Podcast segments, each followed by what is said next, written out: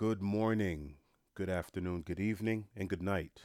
No matter where you are in the world, I'd like to welcome you back to another episode of Whose World Is This with Junya Renee Beaubrun. If you're a first time listener, I'd like to welcome you to this ongoing conversation that is now in its 96th episode. Uh, if you're a returning listener, or 97th episode, I think it is, if you're a returning listener, welcome back to this ongoing conversation and thank you for giving me your continuous partial attention uh, or uh, divided attention, as I like to call it. Um, thank you guys, and I appreciate the donations. I appreciate you guys donating to our Cash App, which is dollar sign J U N B E A U. That's dollar sign June Bow. Our Venmo is also June Bow. That's J U N B E A U. Our Zelle is my first and last name at Gmail, which is Junya Beaubrun at Gmail. That's J U N Y A B E A U B R U N at gmail.com. No amount is too small, no amount is too large. However much that Zelle or Cash App can take, we will take it and we will put it to good use. We'll put it to this show and other endeavors related to this media conglomerate that we're looking to build here. Um, and that's very, very important because this, I feel, the thing that we're doing here, I find it to be important. I find it to be important that we've gotten to 96 or 97 episodes in. It means there's a there's a level of consistency going on. This has been going on for a full more than a full year. I started this in February of 2021, and here we are in uh, uh, June of 2022. So there's a consistency here and and what you do consistently is who you are. That's who you are whether you like it or not. And i've been doing this this is the most consistent thing besides my relationship with my woman and you know my family. This is the most consistent thing in my life. I've i've started other business endeavors. I've started one stopped another one pivoted from one parted ways with another. There are a lot of things in my life that are not as consistent as this ongoing conversation and I'm realizing that. And as we approach the hundredth episode and things of that nature, um, that's why now more than ever I've been more consistent about, you know, sh- rattling my tin cup because I've had friends and people and business associates say, "Hey, June, you're on to something with this thing of yours. Don't be afraid. Get comfortable saying, "Hey, listen, we need some funds to keep this going. Don't be afraid to, you know, to have a fundraiser and things of that nature. And um, I'm not. I'm not because I realize uh, the older I get, or I would say the more experiences I garner, I realize that certain professions and certain things just just aren't for me. It's very, and you, I guess you guys can tell by the way I'm th- I think that it's hard to put all of this in a box and put it in a cubicle sometimes. It's not that easy. I've done it. I've worked in marketing. I've worked in customer service. I've worked in hospitality management. I've worked as an educator. I've been in, I've worn many, many hats, but I'm realizing more and more that it's, it's becoming increasingly difficult to just, just take little pieces of me for an employer to just say, Hey, June, just do this specific amount of duties. And that's who you are. It's becoming increasingly difficult to be that to be that person. It's almost impossible. I'm at the point now where I'm I feel that I'm either going to enter in my full renaissance or th- there's no other option as a matter of fact. The full renaissance of me where I'm utilizing all of my gifts and tools and that's going to take independent money. That's going to take investor money. That's going to take people who believe in the things that I'm doing and believe in me and, and my ability to execute these visions investing in this. That's what this is about. So I'm going to start rattling my tin cup a bit more because I don't think there's any turning back. It's going to be another kind of life. It's not going to be the kind of life that you can apply for on Indeed. There's no box for where I'm going. I'm literally creating it as I go. And this is one of the things that I'm creating this this platform for us to be able to speak and I want to expand it into other mediums. You'll see because you're going to be a part of it.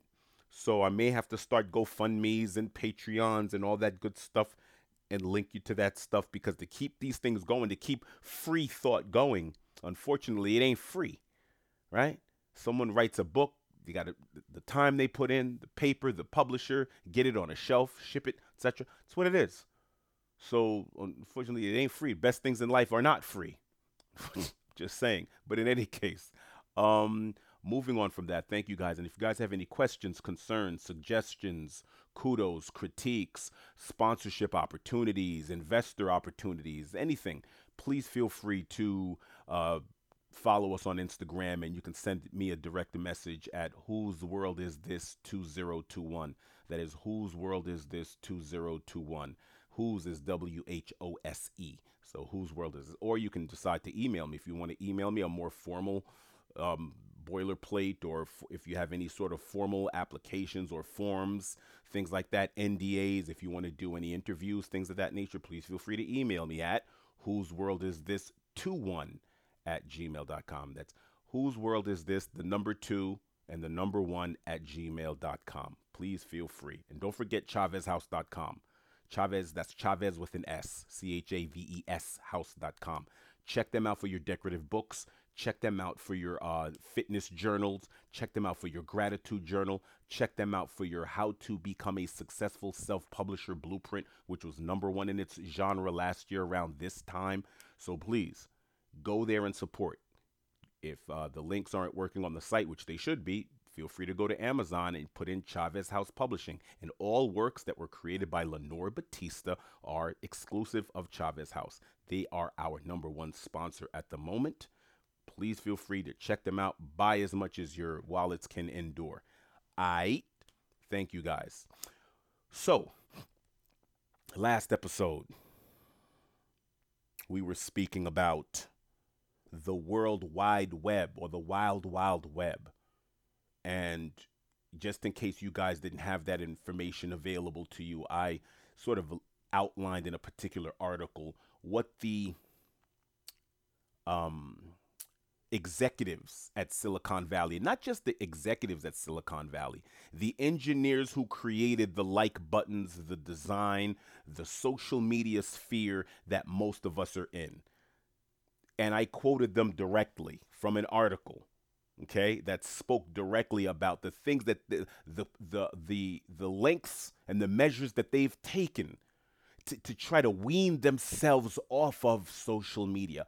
Grown-ups graduated from what what is considered to be the best schools in the world making the most money that anyone can dream of. Smart smart young people in their 30s and their 40s are asking their assistants, please, please put parental controls on my phone so I don't have access to this, that, and the third because I don't have the wherewithal or the, I'm sorry, not the wherewithal, the fortitude to do it myself. This is fascinating. So that was the adults. I wanted to give you guys a brief because we've been speaking about what's going on with these babies. I, I was just reading something online that uh, there's a board of governors that's going to meet to try to figure out how to prevent mass shooting, mass shootings. I like that. I like the convening of minds to get together, and I'm hoping in the room are social media pe- people from that world, people from the social media world, the engineers, the electron, the the the the technological engineers, and these people are also social engineers because I got into I, I, I told you behavioral psychologists from Stanford and Oxford were all in on how to manipulate people into staying on particular things, buying products over and over again, and things of that nature. We went into it in the last episode. Feel free to check it out. And um, so if those governor, if that convention of governors, I hope they're gonna do more than just be some, you know, just some rubber stamped uh, coalition that's just trying to ban guns, disarmament protocol, execute disarmament protocol. Like, I hope that's not what it is. I hope it's truly social scientists, behavioral psychologists, all the people that created the social engineering that we are in now, the engineers and the social engineers that are a part complicit, responsible, accountable, culpable. They should get the accolades and the acknowledgement for something that they built, and also they should they should also own up to certain quote unquote unintended consequences. I hope they're at the table with with everyone else. I hope it's not just a matter of okay, did the cops respond on time or do we do we arm teachers, etc., etc. Because last episode I spoke about the fact the ultimate irony is the majority of the parents in Silicon Valley send their kids to tech free schools. That's the irony. Schools that don't have any technology. As, the, as a matter of fact, they went they're going all the way analog. Chalkboards, like that real white chalk, cough cough chalk. Back to pencils, back to paper, back to back to chalk boards, blackboards in Silicon Valley. I'd like to tell you, I'd like to show you a stat. Um, uh, yeah, these schools. I think one of them is the Montessori, the other one is the Waldorf school. From kindergarten through eighth grade, the tuition on average for these schools out there in Silicon Valley is $17,000 per year. Kindergarten through eighth grade. And then for the four years of high school, it's 24 G's per year, 24,000 American dollars a year for high school. So you're going to spend $17,000 a year from K through 8, and then you're going to spend another $24,000 per year from 11th from a ninth grade to 12th grade. Now, do you need me to add up how much money that is? It's almost two hundred thousand dollars. It's it is about two hundred thousand dollars. Okay, it's more than two hundred thousand dollars just to get your kid to college. So, if the people who created this matrix that we're living in are not using this the very same technology that we all are, and they're sending their kids to schools that have no technology. And I remember there was the great digital divide years ago where people were saying, "Oh, inner city kids, they're poor and they don't have any um they don't have any internet. You know, there's a big digital divide. You know, the kids in affluent neighborhoods have internet and Wi-Fi and etc. and the kids over here don't." and we have to find a way. So now, you know, guess what? So many schools in the inner city now decided to get all plugged up, but then a little thing happened. They started to find out that this generation was there was a a, a documentary I think was called Screenagers, you know, teenagers that are addicted to the screen. They were showing that when schools uh, uh, uh started giving out mandatory laptops and things like that, there was a dip in math and English scores almost immediately upon introduction of the technology. Some schools started pulling back. So this great digital divide is interesting because now it's flipped around. It went from, you know, the the, the narrative being, ah, these these poor students in the poorer neighborhoods don't have computers, but yet everyone else does, and they're going to be left behind in the digital era, and et cetera, et cetera. And now it's flipped around. Now affluent parents are taking their putting their kids into tech-free schools that cost as much as state-run universities. There's certain universities that are at $24,000 a year. As a matter of fact, my school, St. John's University, prestigious Catholic private school located in New York City, when I went a couple of years back, it was 38 it was $30,000 a year. $30,000 a year. And you're telling me a high school, a regular high school is 24 Gs? $25,000 per year, not including books and everything else. Well, okay, that's where we are. So that begs the question. I've been saying it, and I know there have been people who've been listening that have been dismissing what I'm saying as saying, well, June, you know, it's not that bad, it's not that serious, it's not that deep. If you have these parents, and I'm going to read you something from an article. It's an article, I think it's uh, the author of the article or the journalist is Jacob Bain, Bainham. Bainham and um, he writes about important lessons he learned from raising humans in a digital world. So if you guys want to check it out online, please feel free, Mr. Jacob Bainham. And I'm going to parcel out certain bits like I did the last episode f- directly from this article. and he's speaking about, you know, we used to, I used to call them Zennials, but that's not really the proper name for this generation. The proper name for the generation coming up between the ages of 5 years old and 22 years old, they're iGen it's the internet generation. So between they were born, just about 74 million Americans that are born between 1995 and 2012. Okay? So one out of four Americans from age 5 to 22 have been dubbed the iGen. Okay? So listen to the numbers of the iGen. Between the ages of 13 and 17, according to Nielsen, the average teenager now sends 3,000 plus texts per month. Teen females send 4,000 texts per month, while male uh, male teen males send 2,500 texts per month, which leads to which divides down to a total of about 100 texts per day. 110 texts per day. Okay?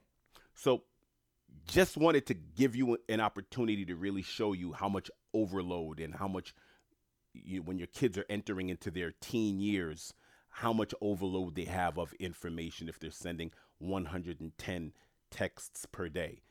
Okay? So that that documentary Screenagers, I kind of uh, I, I've taken a quick look at it. If you guys have a moment, take a look at it.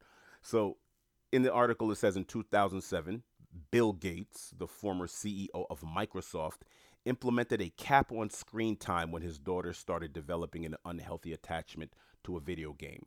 He also didn't let his kids get cell phones until they turned 14. Today, the average age for a child getting their first phone is 10. So it's interesting that they're saying wait till eighth. Wait until the eighth grade. Wait until the eighth grade. Why? Because 13, 14 is about eighth, ninth grade. right? Eighth grade, you're about in this country, in, in, in the United States, if you're an eight, the average eighth grader is between the ages of 12 and 14 years old okay depending on where they were born and however they're whatever month they're born in how it falls on the school year they kind of depends on sometimes what grade they go into so you can be between 12 and 14 years old and be an eighth grader so when he, so when i see bill gates who starting his company had access to all the behavioral psychologists all the social scientists all the social engineers all the thinkers and thought leaders and this man who's as researched as an, in, an individual that we have, he decided that 14 was the age. That's not an arbitrary number. There's a reason for that. We'll continue on. So, it's interesting to think that in a modern public school where kids are being required to use electronic devices like iPads, Steve Jobs' kids and Bill Gates' kids would be some of the only kids opting out. That's very interesting. So, all of these new Brightwork schools and these low tech schools, or what are they calling them now? The Waldorf school, the Montessori school, where all the politicians are sending their kids, where all the uh, social engineers and the entrepreneurs of the universe that we're in right now, this is where they're sending their kids. So uh, we're talking about STEM and, and science and technology and engineering and math and the arts and things like that. Yeah, the, they're finding a way to teach that um, with pen and pad with with with with chalk and pencils. While everybody's saying all of our kids need to learn to code, I think it's more important that our kids need to learn to think. And we're going to get to that. We'll continue on. So now in this article, it says that adults are culpable on some levels. Parents whine about how much time their children spend on social media, but many of these parents introduced their children to social media when they posted the first pictures of them online, moments after they were born. Before a child turns five, parents will have posted an average of 1,500 images of them on social media without their permission. So it can make sense and stand to reason that our kids will obsess over their digital personas when we've been crafting those personas from them for them from day one. That's not to mention all the times busy parents put their children in front of screens so they can cook dinner or make a phone call. Today, 42% of U.S. kids under age 8 have their own tablet. 42% of U.S. kids under the age of 8 have their own tablets phones have become digital pacifiers for infants, and 70 per, 77% of children under age 2 use mobile devices every single day. We don't know how mu- much about the effect of this early screen time. Yes, certainly some apps and television programs are educational, but early childhood development happens best through sensory experiences and human engagement in the real three dimensional world. And the more parents can facilitate that, the better the child. What have I been talking about? This article, I don't know how old this article is. Let me see. I don't know. I just been going down this rabbit hole because it's pretty much cementing a lot of the things that I've been speaking about. And I don't know if it's an older article or a new one. I don't know. But what I am saying is this is a very important sentence. The sentence right here, where it says, early childhood development happens best through sensory experiences and human engagement in the real three dimensional world. This is a real thing. 77% of children under age 2 use mobile devices every single day. I know this. I most of the babies I know, well, babies I know, I don't hang out with babies. I have friends who have kids now and their kids are young cuz they're young and their kids are young, so whatever. The kids know the cell phone. I I told you a story. I put my phone down for a moment. My little nephew snatched it. He wasn't 3 yet. He snatched my phone he got on YouTube and, and my phone wasn't on YouTube at the time. I have multiple apps on my phone. I have a big iPhone. He went, he clicked, he got on YouTube, and I only left him alone. I didn't leave him alone. He was literally sitting on the couch on my right side. My brother was on my left side. And I turned around for a couple of minutes to speak to my brother. I knew Max had my phone. He snatched it from the from the couch. I had it on the couch, and I just said, "Max, be careful." I that's what I said. He just smiled at me. And then when I turned back around, Max had found some Russian dude who was singing and dancing and putting masks on. And I turn around and I hear music coming from my phone. I'm like, what the heck? Yo, who? Well, how'd you do that? And he's just looking at me, smiling. And I go, but Max, how did you get to that? And he's just looking at me because obviously he's like he's less than three years old. He's not really speaking. He's like two. And he's looking at me. He's just grinning. And I start laughing and I said, Can I have my phone back? And he gave it back to me and I looked at my brother. I said, "Dude, these kids are plugged in." So this is the first generation that's born plugged in, finding things that are not on my they're not even on my algorithm. How did you find that little one? How did you find that? That's not I'm not looking up these little this these these children shows on my phone. I'm not doing that. How did you find it? This little dude found it on his own on what's supposed to be a very complicated piece of technology, but they're plugged in. So they go on to say in this article nowadays, this is very important, people, and I've spoken about this in several episodes in the past. Nowadays, when teenagers are doing their homework, they're almost always simultaneously doing something else, like attending to Instagram, Snapchat, text messages. Teens today operate in a state of continuous partial attention, toggling back and forth between social media, schoolwork, and online relationships. This distracts them from learning and takes a physical toll as well. All that stooping over a phone has created a chiropractic condition called text neck, which can lead to incremental loss in the curve of the spine. I went to a barbecue a couple years ago. Uh, it was a uh, my uh, fiance was one of the companies she was working for had a company barbecue. So people were allowed to bring their kids and all of that. So me, my fiance went. I was there for the free ribs and lemonade. And so I go we go there and a lot of people have kids and whatever. Teens, preteens, adolescents. I guess I would say it was from kids were about, you know, older executives were there. So kids were about like 2 years old to about 15 right or old about maybe 17 all every it was high school and under let's just put it that way Jeez, June. I didn't have to use so many words. High school and under. And it's a real sunny day. South Florida. Beautiful park. Corporate, I mean, company barbecue, meaning the food is good. Everyone chipped in. I mean, every anything you wanted to eat or drink was there. Awesome. Every single last kid was stooped over looking at a tablet or a phone and there were at least 20 kids there.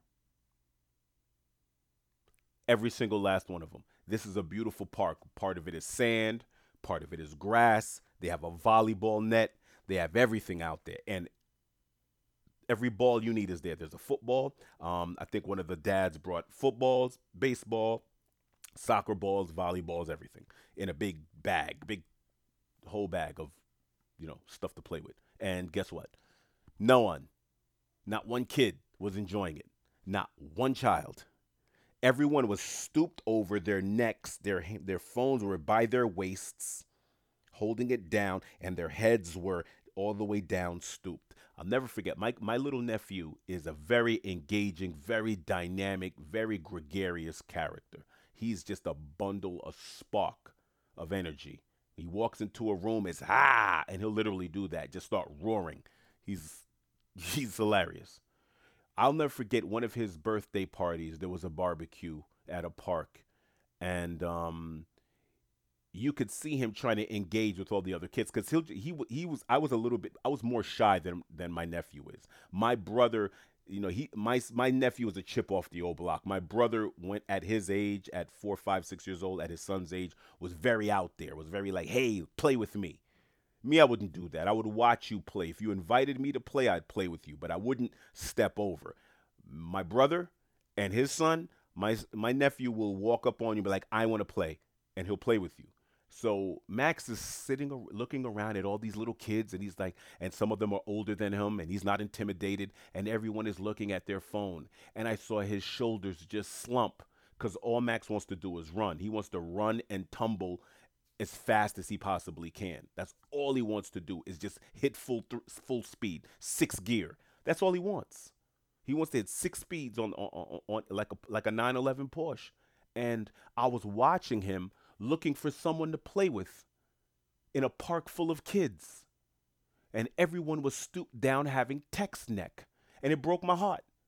So when I saw that, I went to play with him and he we, we have a great relationship. So I was like, hey Max, you want to play soccer? So, oh yeah, uncle. Got a soccer ball. So me, I'm now I'm running around sweating instead of enjoying my beer and my chicken barbecue chicken. I gotta run and play with the kid because he's a he's a kid. He wants to if you don't this little time in your life is precious. That time and spending it in a screen, spending it in a tablet is a waste of a childhood is a waste of the experiences. I remember sitting around with a magnifying glass in my backyard, and that was more wondrous than anything you can see on a t- on a, on a, on a screen. My backyard in Queens, I'd have a magnifying glass and just looking at bugs like, whoa, this we have a jungle in our backyard in Queens. What's going on back here? It was a whole nother world. And, and and you don't get to see those worlds if you're not using what they call here a, the three dimensional world that spatial world where you get to really utilize your sensory, your sensory. So, you have part continuous partial attention because they're doing their homework while they're Instagramming and Snapchatting and texting, which I do. I get bored watching something or, or, I'm reading something sometimes when I'm studying something unpleasant. And I found this happening over the last two, three years. I'll study something that's not to my liking and it may take a bit more brain equity and mental, intellectual equity to get through it. And I'll take a break and I'll, I'll reach for my phone. I'm not reaching to stretch or maybe get some air or get some clarity and regroup and refresh. No, I reach instead of refreshing and regrouping, I'm relocating and reaching for my phone to distract me. And you watch one video and then you'll watch another, and it's not going to help you. So, in any case, listen. The article goes on to say that social media has been associated with high levels of depression, anxiety, and fear. A UK study found out that subtle pressure to garner likes, friends, and followers on social media leads middle school children to become overly dependent on this form of social validation. So what's interesting is the amount of time that children are spending in screen with screens, it is the filter bubble they unwittingly create for themselves. When children give up their private information on social media apps and through their search history, the internet decides what they want to see and feeds it right back to them. Suddenly, information becomes less objective. You guys forget that we are all, I don't want to call ourselves victims of the algorithm, but when you're a kid and you're looking up certain things, guess what? Those things are going to be the things that become more available to you. So you're going to get less information about things that are outside of what you've been searching for to give you a wider range of ideas and a wider range of things to explore and choose from. So that becomes your world because the algorithm is going to keep feeding you what you keep giving it. So even when you're not searching for something, it's going to lead you down that via your TikTok, your Snapchat, your Instagram, your YouTube, whatever things come up on banners. It's going to be from your last search. And you're going to keep clip going to keep going back to that. So you get fed back into a loop of your own creation vis-a-vis the algorithm. So are you really getting smarter if you're just getting fed back the same information over and over again? Continue on. So there are certain key components about iGeners. And here's a lot of key things that they've been parceling out about iGeners. First off, not all that not all of them are interested in getting driver's licenses right away. One out of four iGeners do not have a license by the time they graduate high school. When I was growing up, getting your driver's license was a was a form of independence. That's why even till today, my driver's license renewal is my birthday because when I turned 16, I got my learner's permit. When I turned 17, on my birthday, I went to the DMV and got my uh, my uh, uh, uh, junior's license, my junior license, and on my 18th birthday, went and got my driver's license. Like I wasn't playing games because I lived in New York City. Granted, I had the trains and the buses and the this and the that, but the idea of getting your own car or being able to drive my mom's car and go where I wanted to go was like, whoa. But in this day and age, you have Uber, you have Lyft, things of that nature. Kids can just go up in a car and be like, hey, I don't necessarily need a car.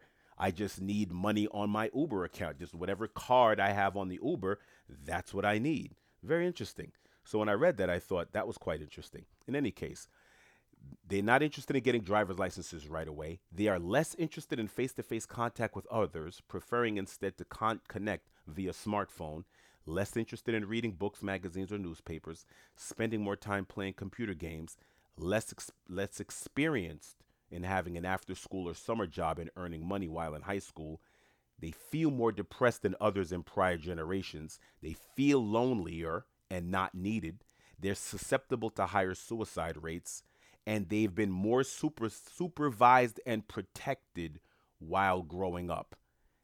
And they spend a copious amount of time using social media and smartphones, sometimes well into the early hours in the morning. Okay? So, people,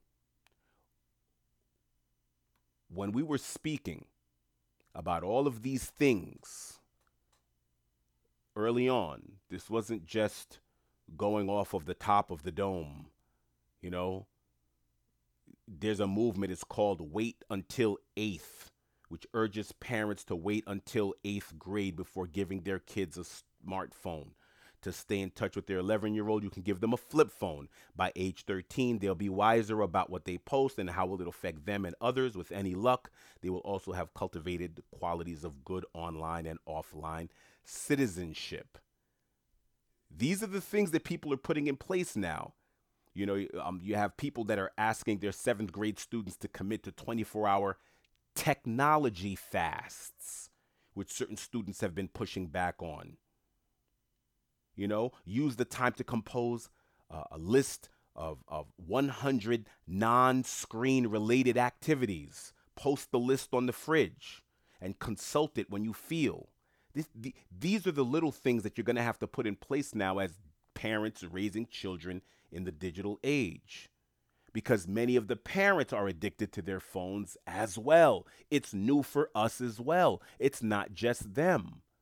But we many of us who've grown up sort of in an analog world and we didn't go digital till later, maybe past our 18th birthday or whatever, we're better equipped because we had to go to work and school analog. Sometimes we didn't couldn't afford a phone. There wasn't any unlimited incoming and outgoing. So, you know, phones were sort of prohibitive because of the cost of the call and the cost of the phone. So we didn't have one. We still had the home phone.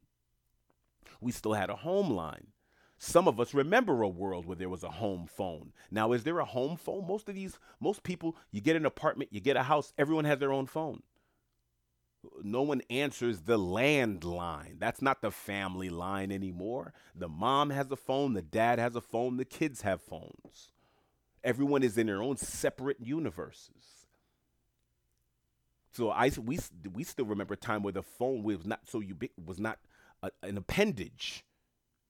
So this idea of being a digital role model, this is real. This is something that we're going to have to deal with.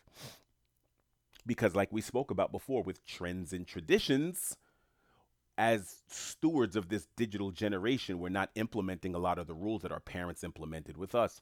We're thinking that technology means progress we're thinking as parents, as as people coming into millennials and, and, and younger Gen Xers and older millennials or millennials, we want our kids to have things we didn't have. And then we have it so we don't see that we don't we think it's innocuous. We think it's it's it's it's it's it's just you know, it's uh malig it's not it's not malignant. So we think, uh, why not? Why not? Yeah, they can have a tablet at two, three years old. What is it doing to their eyes, first and foremost? the colors and the, the amount of colors and things that are being used.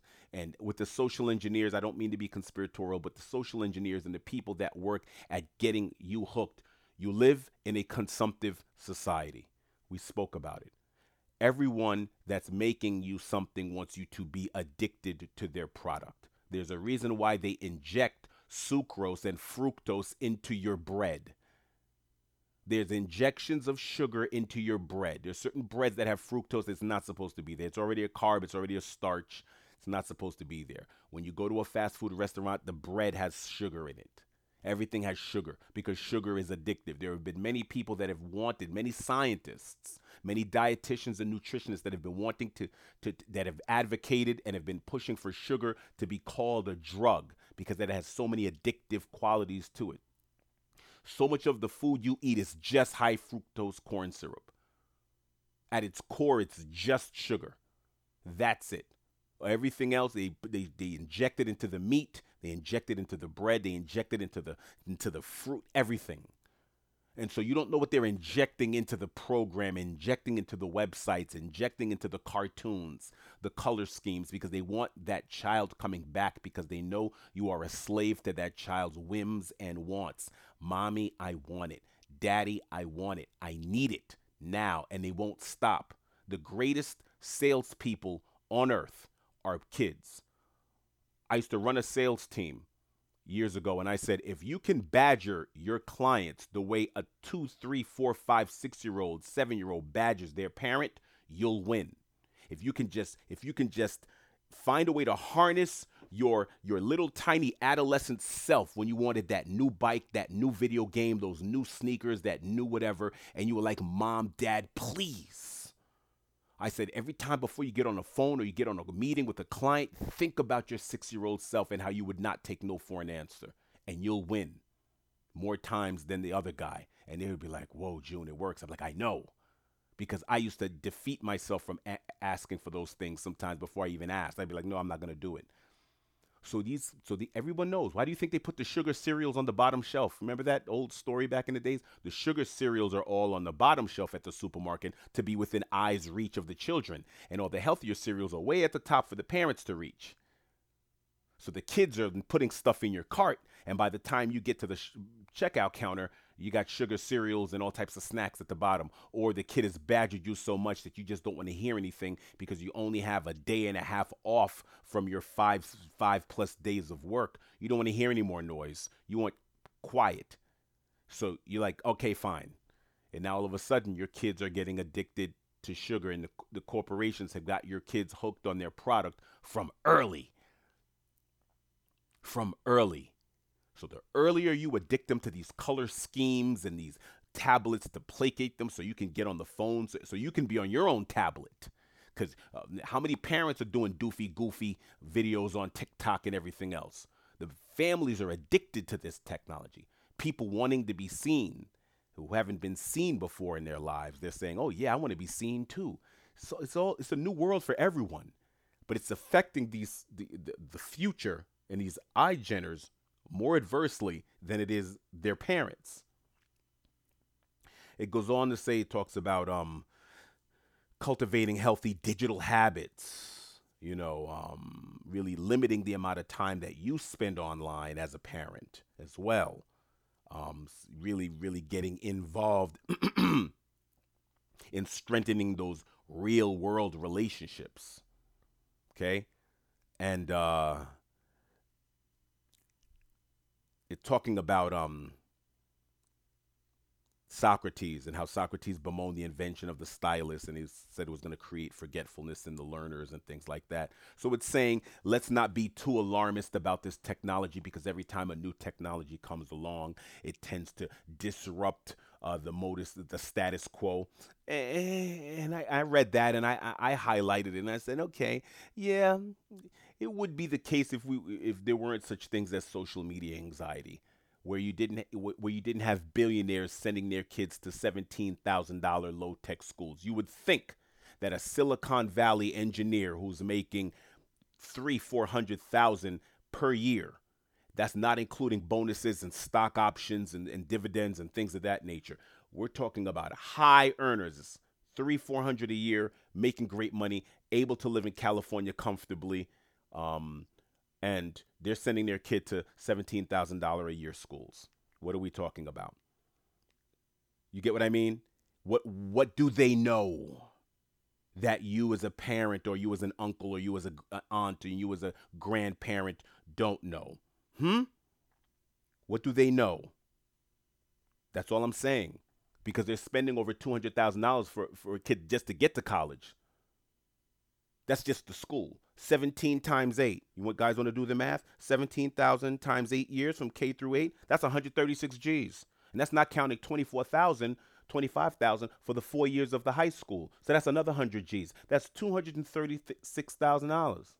That's a quarter of a million dollars that you've just spent on just tuition from a child from age um, um, 3 4 years old from age 4 5 to age 18 for 13 for 12 13 years you've just spent a quarter of a million and that's not counting the Stanford, the Yale, the Harvard, the Caltech, the MIT, the USC, the UCLA, the University of Chicago, the UNC, the we're not counting that. We're not counting that, right?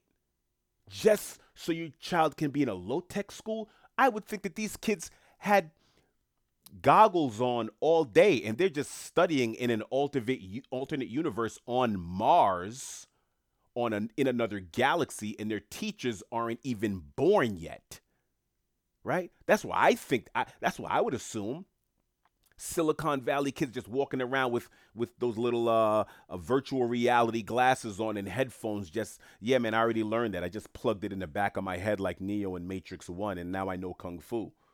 That's what you that's what you would think I would assume that man, th- those kids are going to be light years ahead of yeah, they're going to be light years ahead of your kid, but not because of technology, because they're not using technology. How ironic is that? Because they're not using technology, because they're taught what have I been saying? Critical thinking. Maybe they're learning about Nietzsche and Kant and Foucault and Achebe and, and different political uh, uh, philosophies and, and learning the arts more and learn. Hey, there's certain schools now that don't even have grades. No, we don't grade the students. And these kids go on to Harvard, Yale, Oxford, Cambridge, Stanford, and we're going, oh, whoa, yeah, they don't have grades. I just tell them to submit something, but I don't grade it. Yeah, we don't have grades here. No, we don't have tests. Meanwhile, kids in middle in, in, in, in middle class communities and even upper middle class communities, their kids are getting tested out the wazoo.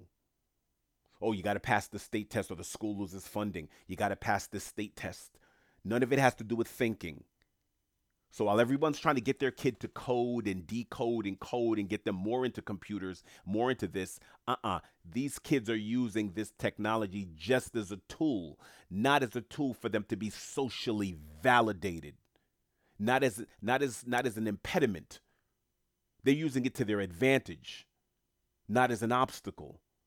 This is why this is important. The reason why I'm going to circle back to the fact that we don't know our kids. We don't know what's going on with this iGen generation.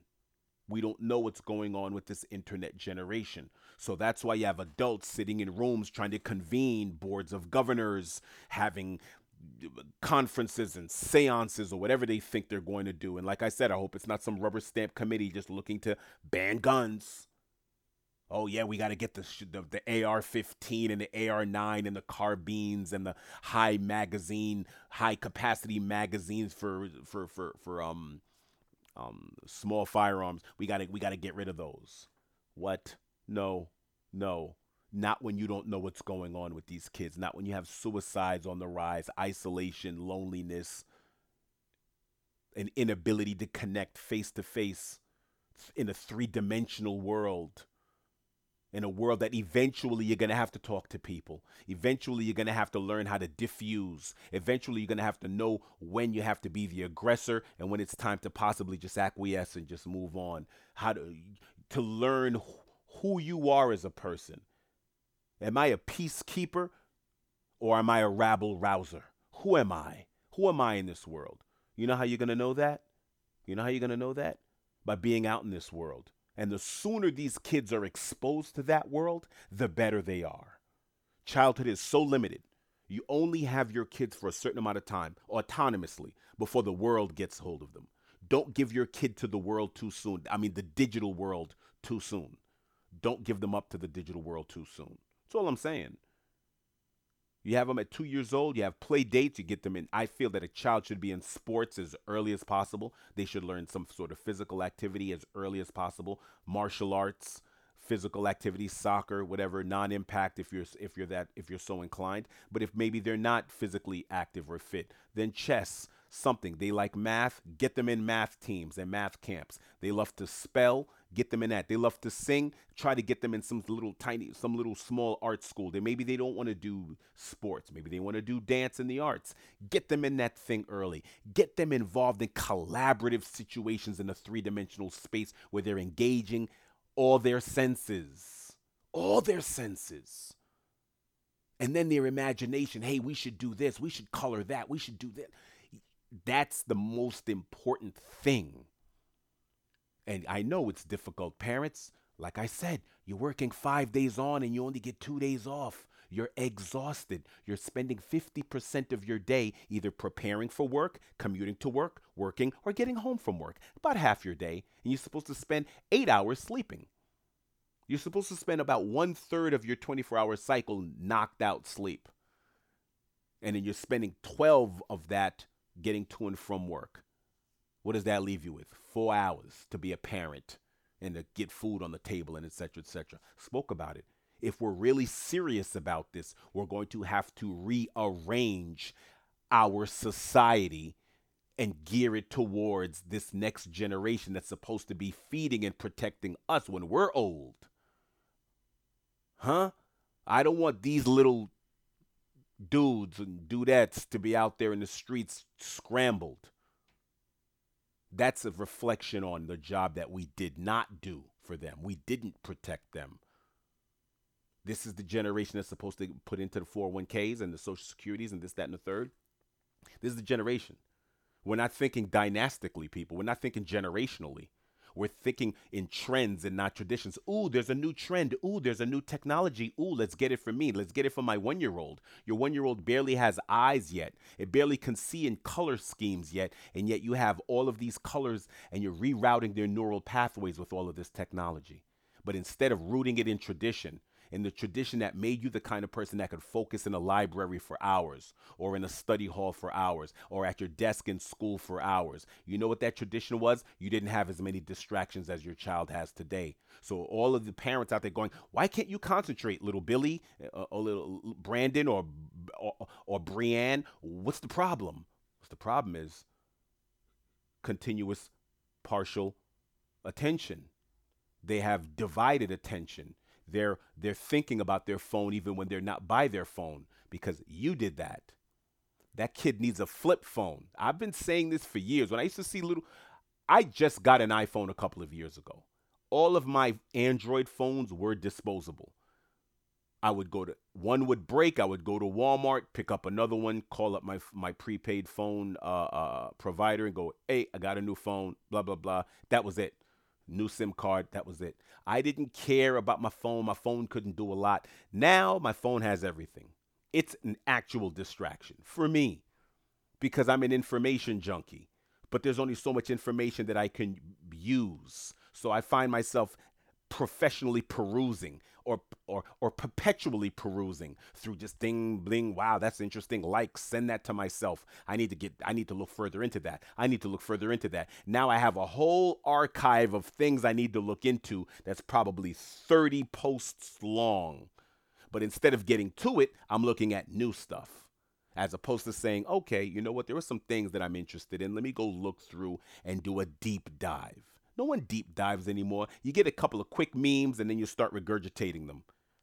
And then then everyone's running around with quick meme quick meme uh, uh, uh, rhetoric. And everyone's talking from from that. It's, I feel as if everyone is almost speaking in LOLs and LMAOs. You can't do that. Your child is the one. These kids are suffering. So when these kids turn killers, when these kids turn to mass become mass shooters, it happened way before the gun purchase. It happened during these times. And these parents know it. These Silicon Valley parents, these engineers of this world that we're living in right now, they know that. They know that. They're sending their kids to schools where there isn't this technology. They're setting up Wi Fi out timing systems in their home where the Wi-Fi just goes. You remember the last episode? One of the one one of the most sought after consultants on on getting people to habitually per, habitually purchase products. I think his name was Eyal. Last name was E Y A L. He has a timer in his home connected to his Wi-Fi router that shuts off the Wi-Fi at certain times of the day. So now you got to go find something else to do. That's how far it, it's it's come. That's where we are right now because we're all addicted. We're all addicted, and there are side effects to these addictions: the social validation, the likes, the comments, the shares, the this, that, and the third, the need to be seen. All of it, and it's affecting the most vulnerable of us, the youngest of us, who are still learning what it is to be who they are. They don't know who they are yet. So they're in a world of social validation. I have a friend of mine who owns a restaurant. His daughter just got Facebook and Instagram. She's 18. She just got it. Like she just well, she's 17. She just got it. She was like, "Yeah, my dad finally let me get Instagram. It was cool." She didn't have a phone. She didn't have a smart. She doesn't have smartphone money. So where's she gonna get a smartphone? This technology, the adults in the room have brought Pandora's box home and said, Yay, this is fun. I'm telling you right now that there's absolutely no child that should have a smartphone. And they, they all should come with warning labels, like your salt, like your cigarettes, like everything else. They should come with a warning label for the children, for everyone. Could lead to addictive, could lead to this, could lead to a certain level of social isolation. As soon as you look at Instagram, you're looking at people doing more than you are. Immediately people people are flying, people are traveling, people have j- jets and Rolls Royces. They're in Italy, they're in Africa, they're in they're in safaris, they're in Caribbean waters. Eat, they're doing something you're not doing for the for most people, and you're like, man. Whew. I remember when I was traveling, I had friends of mine saying, "I can't look at your posts because it's depressing me." Like what? I'm wherever I was, and I'm sending a picture out to friends and family, and they're like, "Oh my God, it's depressing me. I need to do better." I'm like, "That's not why I did this." But that was an unintended consequence of me just spreading what I thought was a little joy and a little information. And that's what's going on with a lot of people. Now, some people out there can be like, oh, well, that's just on them. I'm like, okay, I, I understand that. As adults, yeah, that's on them. They got to work that out. But the kids, we're the ones who control what little people are, are looking at. That's us as parents. Remember what we spoke about. You know, when it, that old saying, when there's behind every good man, there's a good woman. Well, what about the bad men? Who's behind them? They were born too. They were breastfed too, right?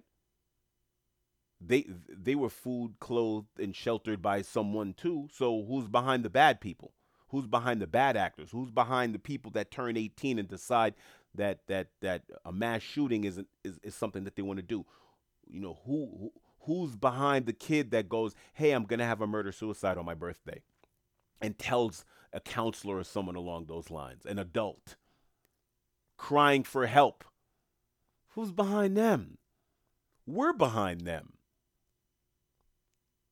So all the convening of committees and committee, well, yeah, yeah, yeah. We need to have a conversation about low tech. All of this, even you know, the home from school and homeschooling. That sounds good, and I've been, I've been, I'm a big proponent of homeschooling, but it puts your kid in front of a, a screen, and and I'm okay with that for a couple of hours. I do not think that children need to be on a screen for more than three hours a day. I don't think so. But then the kid has to do their homework on that same screen. They have to do their projects on that same screen and things that I'm a big proponent of homeschooling only because I don't trust schools any longer to teach the children. Until we create a more village like atmosphere within the schools where parents can have more control over what their children are learning, especially when these these teachers go off the rails to try to teach their own version of identity politics, which is not their job, especially for the for the for the youth youth. You you can't teach me about the ancient philosophers, but you want to teach about pronouns, and you're and you're what a math teacher, but you want to slip in your agenda and your innuendo in there. Stick to the times table. St- stick to the multiplication table. Okay, relax.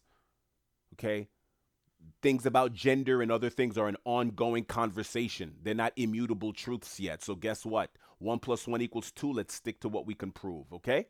Okay? Let's stick to that. But but you're having a harder time for that. You're having a hard enough time getting teachers to stick to scripts. And then teaching the liberal arts in the way that our ancestors learned the liberal arts, where you learned hardcore geometry by the age of seven, eight, nine, ten years old. You had philosophy, geometry. Kids were getting their master's degrees by 20 PhDs were in there when they were in their early 20s. Now we've we've we've elongated schools. We don't need K through 8. it's a nonsense setup.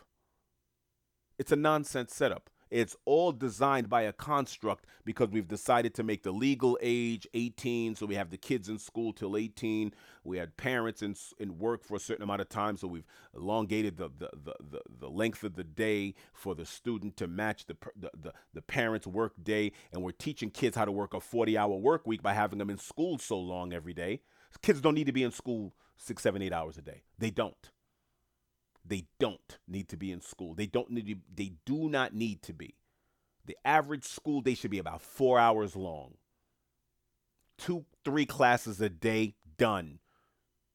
Some time for play, some time for another activity, then another and then some more time to really reflect on those 2 3 classes. That's all a kid needs for the day. Give them 3 classes a day, 4 classes a day.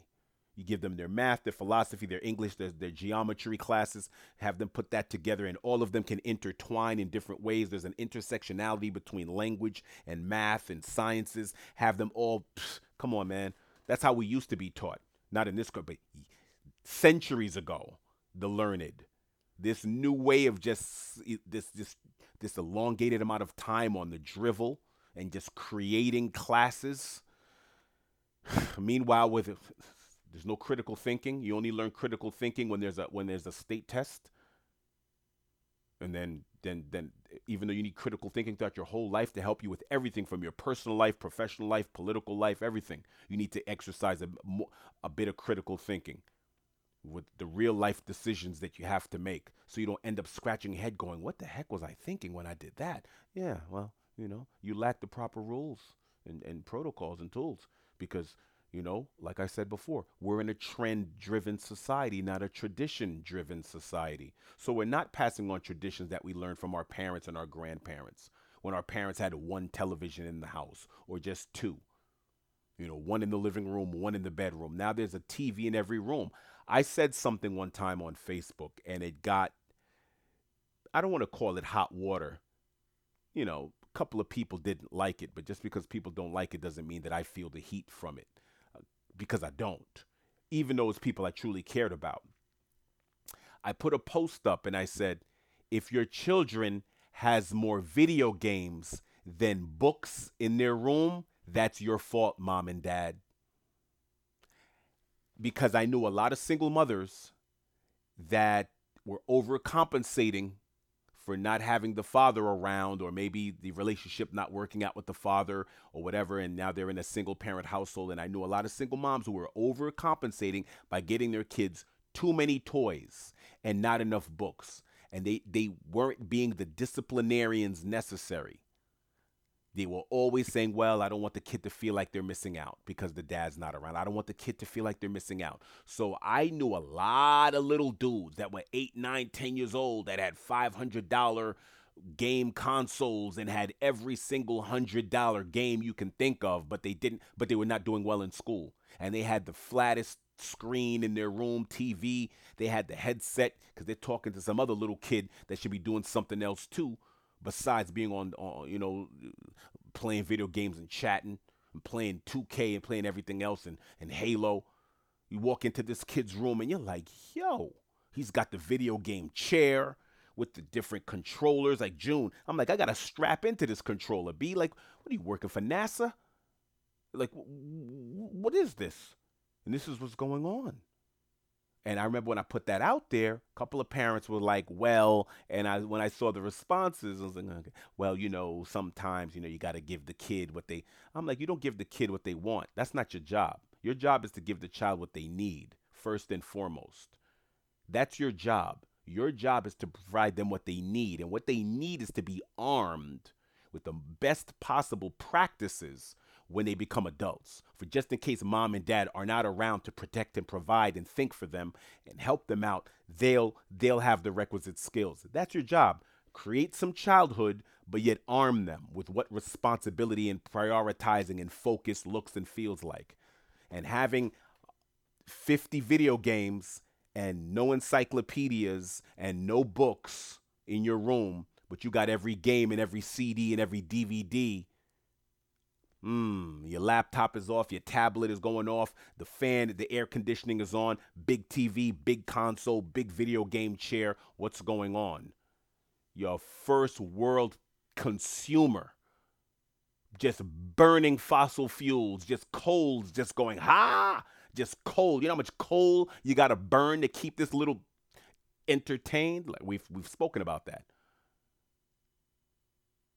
it's time for us to revisit, completely revamp, and rearrange parenting and the time that parents have for parenting in the 21st century right now. That's the bottom line.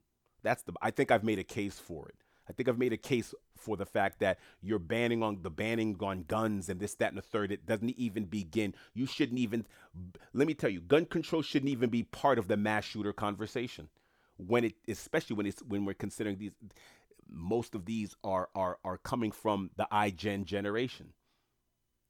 A generation that was born plugged into these devices. So we need to have more of a conversation about how we are raising these babies and how much time these parents have to raise these babies in the 21st century and what are these babies exposed to. I'm calling them babies. I'm a couple of years older than them, but I feel like I'm more advanced than them in many, many ways. Analogically, maybe not digitally. Digitally, they can show me how to make all kinds of money and things like that. They can be like, hey, June, you need to do this, you need to do that. All of them are tech gurus. And I hate that word, tech guru together. It's an oxymoron. We're going to talk about that in another episode. How why are tech gurus your why are tech people your heroes? We're going to sort of a segue. I'm not being anti-tech. I'm just saying there's a time and a place for it. And we've, we've made it our everything. Sleeping with our phones right next to us. I've been guilty of that. Having a, a headphone in, listening to uh, uh audiobooks and podcasts well into the night. Waking up in the morning, switching ears, you know, before 5, 6 a.m., before I have to get up. Boom. I switch ears to listen to a little bit more. Now I'm at the point now where I'm going to put my phone in another room. I'm going to set it for a regular ring because I have this customized ringtone for a regular old school phone kind of ring and I may not even have it in the same room. And if I do, I'm going to have it away from my head, you know, just far from my body. These are the things that we're going to have to do now, people. My personal Instagram, I'm officially going to be deleting it soon, pictures, posts, and I'll only be using the, the social media for business purposes. If I have a product or a service or something like this is my platform, it's sort of a quote unquote product slash service and media, then I'm then I'm going to be promoting that and only that. So I will be logging the time I'm online for this, for social media. I'm not looking at videos. I'm probably going to tell some of my friends from here on out um, I'm going on a tech fast because I love funny videos as much as the next person. But I also realize how much time it's taking away from other things that I have to do, especially as an entrepreneur self starter. I don't have the luxury of saying, oh, I put in my eight hours, that money's in the bank. Boom. I have to create money from out of nowhere. I have to make people believe. Like take this format. I have to make you believe that this show has the kind of value that that would compel someone to go, you know what? I'm gonna give June a couple of dollars for the show, man. He's mentioned that he wants to get a piece of equipment. Matter of fact, I'm gonna start sending links to the equipment that I that I that I that I want to get and how much it actually costs. And I'm gonna let you know, hey, he, this is what it's called and such and such. Just to let you people, just to let people know that we're doing this for real and then f- what the amount of work I have to do to make people believe that I'm credible for them to give me money directly. Not that I'm representing such and such corporation or I work for this one. No, I work for me. So I can't spend as much time as I do, even though you have things on your mind. There are things that are depressing you. There are things that could be bothering you. And then I let the um I let the social media sort of wash over me sometimes. That's what I do. And you go, okay, let me just look at this clip and look at this and look at that. Oh, that was inspirational. Let me save that. Oh, that was inspirational. Let me share that. Oh, that was a. Enough is enough. Enough is enough. So this goes for each and every last one of us. I, I want you guys to review everything that I've been saying over the last several episodes, especially as it pertains to um, um, this, the web, the kids, the future, the banning, pro, pro, prohibition, how all of these things play a part, how parents, there's no kid, there's no eight, nine year old that should have an expensive phone. There's now called dumb technology. They have flip flip phones are back. They're they're back for a reason. People are going back to low tech when a phone was just a phone. And I've been saying it. I'm going to turn I have a an older iPhone model. I have an iPhone 6s Plus. I know people out there that are techies are going, "Oh my God, June, your phone is ancient." Really, ancient? That's how they have us screwed up, thinking that there's really a huge difference between the iPhone 13 and my phone.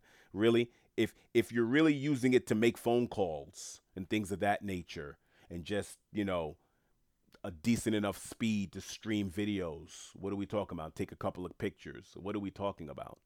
Yes, the new iPhone 13, I heard you can film a decent movie on there. But if you're not into film and stuff like that, what are you, what are you just filming your chicken wings when you're watching the basketball game? And ooh, look everybody, come on. If you're just a person that needs a phone to make a call, couple of calls out and download a couple of apps, how much do you really need?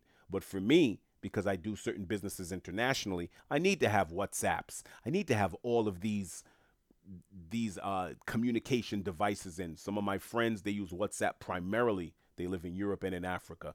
That's how they get in contact. Europe, Africa, Canada, and Asia.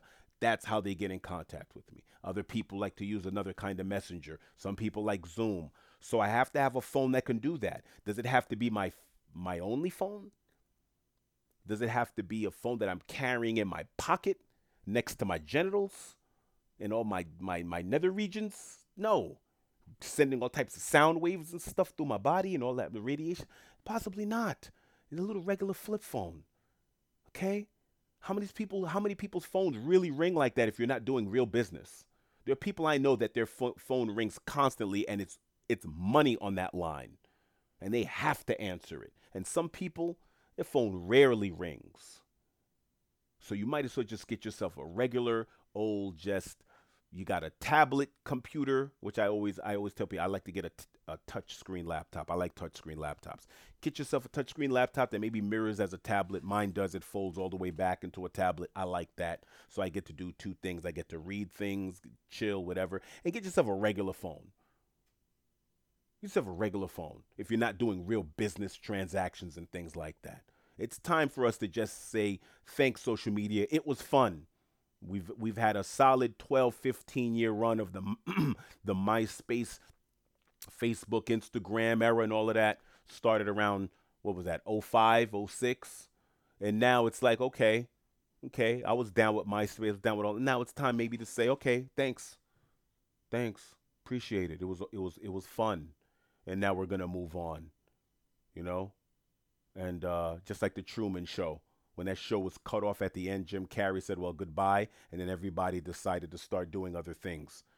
You know, they they unplugged themselves, and maybe we need to start thinking about maybe a series just unplug because you see the numbers. The numbers are stark see where it's see where it's heading, see what see what's going on with the children, see where they're headed. In any case, until we speak again.